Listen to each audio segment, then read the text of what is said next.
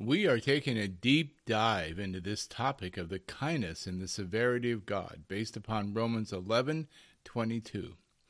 And one of the things we know to do when we are approaching any text within Scripture is to read it within its uh, context.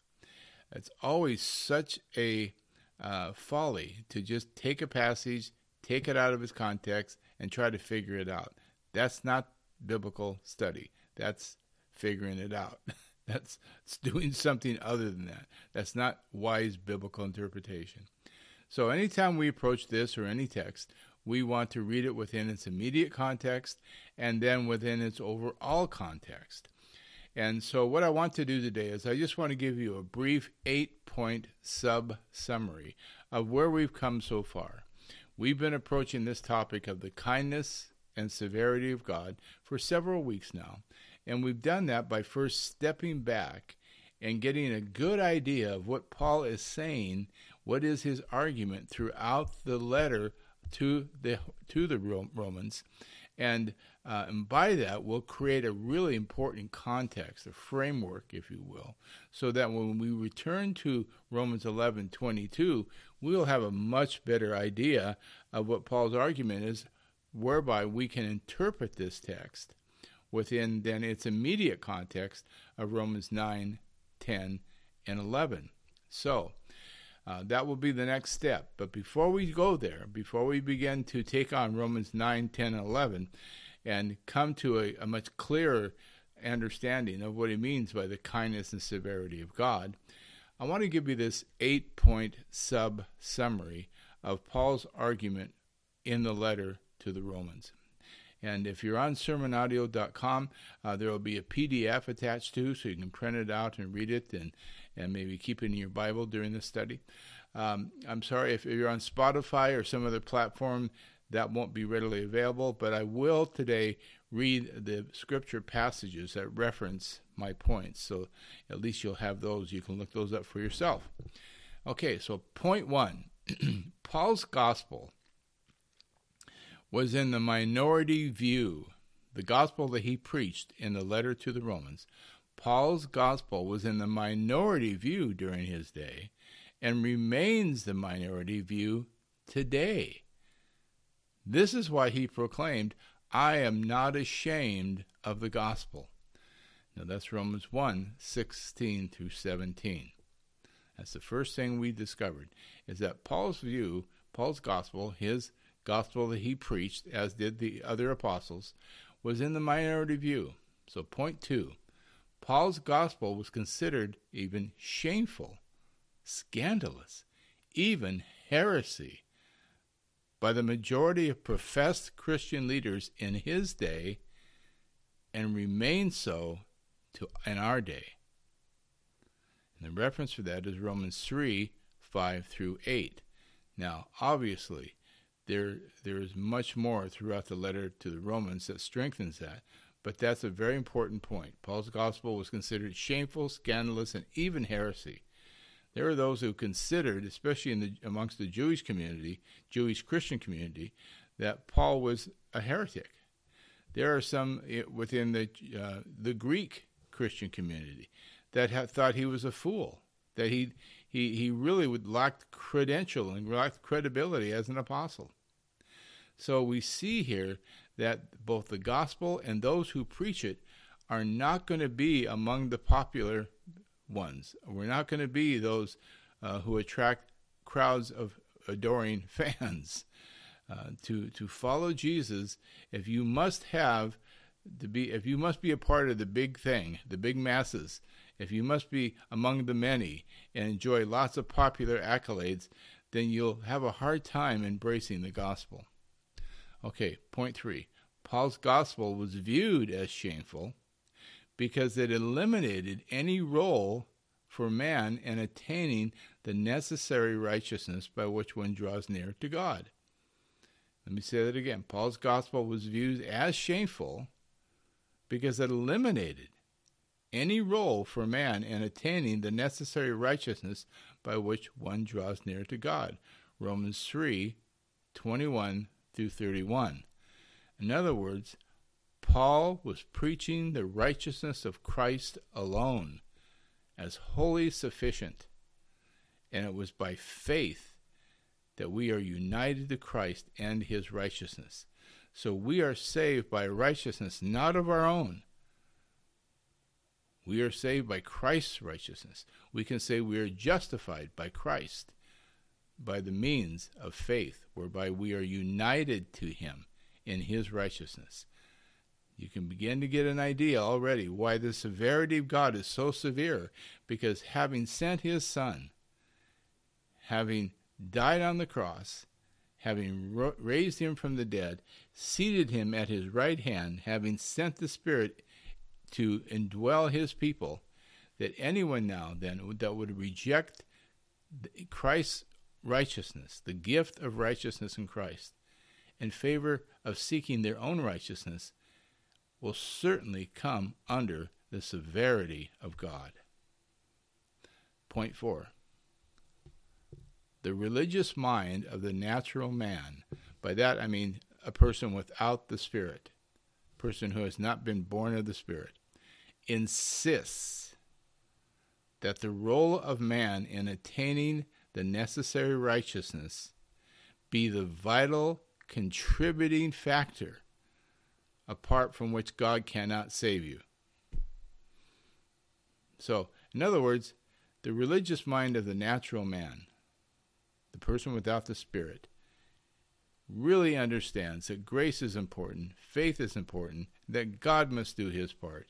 But man's part is, in fact, the vital contributing factor, apart from which God cannot save anyone. So all the glory goes to man then, and not to God. That's why Paul's gospel was so widely rejected, because he had none of that. Point five Paul's gospel was rejected by the majority, yet the elect heard and were saved by the apostolic form of teaching. Paul's gospel was rejected by the majority, yet those whom God to whom God intervened, those who were born of God, were saved by the apostolic form of teaching. Romans 6, 15 through 23. In other words, there was a very specific form of teaching. Paul says that in Romans 6 17. Very specific form of teaching, he says, that these Roman Christians believed from the heart. They embraced it fully. And that made all the difference. And point six tells us then Paul's gospel presents progressive sanctification, that is to say, growth in Christ likeness, as the necessary result of justification by faith, whereby we are moved from slaves to sin to slaves to righteousness. And there's no third option.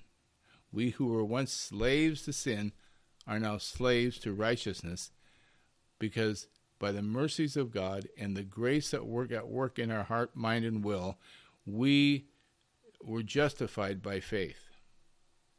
And progressive sanctification in the Christ likeness is the necessary result of that justification. So now we are now slaves to righteousness. Okay, point seven. The elect of God are known not by their doctrinal statement alone, as important as that is, but by their progress in Christ like character as well. Romans 8:28 through 30. The elect of God are not known by their doctrinal statement only, as important as that is, but by their progress in Christ like character as well, as well. Romans 8 28 through 30. So we can know everything, but if we don't have a heart change, we really don't know as we need to know. So it's it's the heart that needs to change. It's our character being transformed by the work of God in us, by the work of the Spirit in us through the inspired text that we need to look for. That tells us. Now, let me just caution you. We have to avoid the other extreme, and that is perfectionism. So we grow in Christ likeness, however halting, however slow, no matter how much we stumble, we, what we're looking for is progress, not perfection. We have to be careful to avoid perfectionism or some harsh, soft legalism. All we're looking for is progress, and, and, and then to be grateful, to give God the glory. Whenever we see our character and our mind and our will being more and more reflective of that which we see in Christ in the Gospels, we can give glory to God. Okay, finally, point eight. Saving faith begins with the mind, in the mind, but must move to the heart to be a saving faith. Saving faith begins in the mind, but must move to the heart to be saving. The heart is in the primacy, though the mind is in the priority of order. Now, that may be a little confusing, so let me explain. The mind is the gateway to the heart, with a changed heart as the goal. But it all begins by having right knowledge. That's kind of what I just said above about that form of teaching. Right knowledge. Now, this is incredibly important today because we are just awash in Hollywood and various and sundry false teachers presenting images of Jesus, so that most Christians are running around today professing to love a Jesus that is a figment of their imagination, not the biblical Christ. It's really tragic, really scary. So, right knowledge, the truth in the intellect, precedes truth in the heart. And we know it's reached our heart because we have an experiential sense of trust. We grow in our trust in the Lord. And we realize that we can't put our trust in ourselves. We can't put our trust in men. We can't put ourselves in religious tradition. We can't trust anything but Jesus Christ Himself for the necessary righteousness to approach God. And when we do, we discover, of course, that His righteousness is all we've ever needed. Let me give you a couple of texts Romans 8 5, 8, 5 through 8, and Romans 12, 1 through 2. Well, there you go. Those are eight points that if you could just play this back two or three times, maybe review it, write it down, uh, give it some thought, realize that that's now going to be the context. This is the overall context by which, in the next lesson, we will begin our study of Romans 9, 10, and 11. I'm very excited about that because I believe that we're marching towards that great doxology of Paul at the very end of Romans 11. Oh, the depth of the riches and wisdom and knowledge of God in the emphatic exclamation mark. I want that for you. I want that for me. And I'm excited that we're in this journey together. May the Lord bless you and strengthen you as we continue to do this deep dive into the kindness and severity of God. Amen.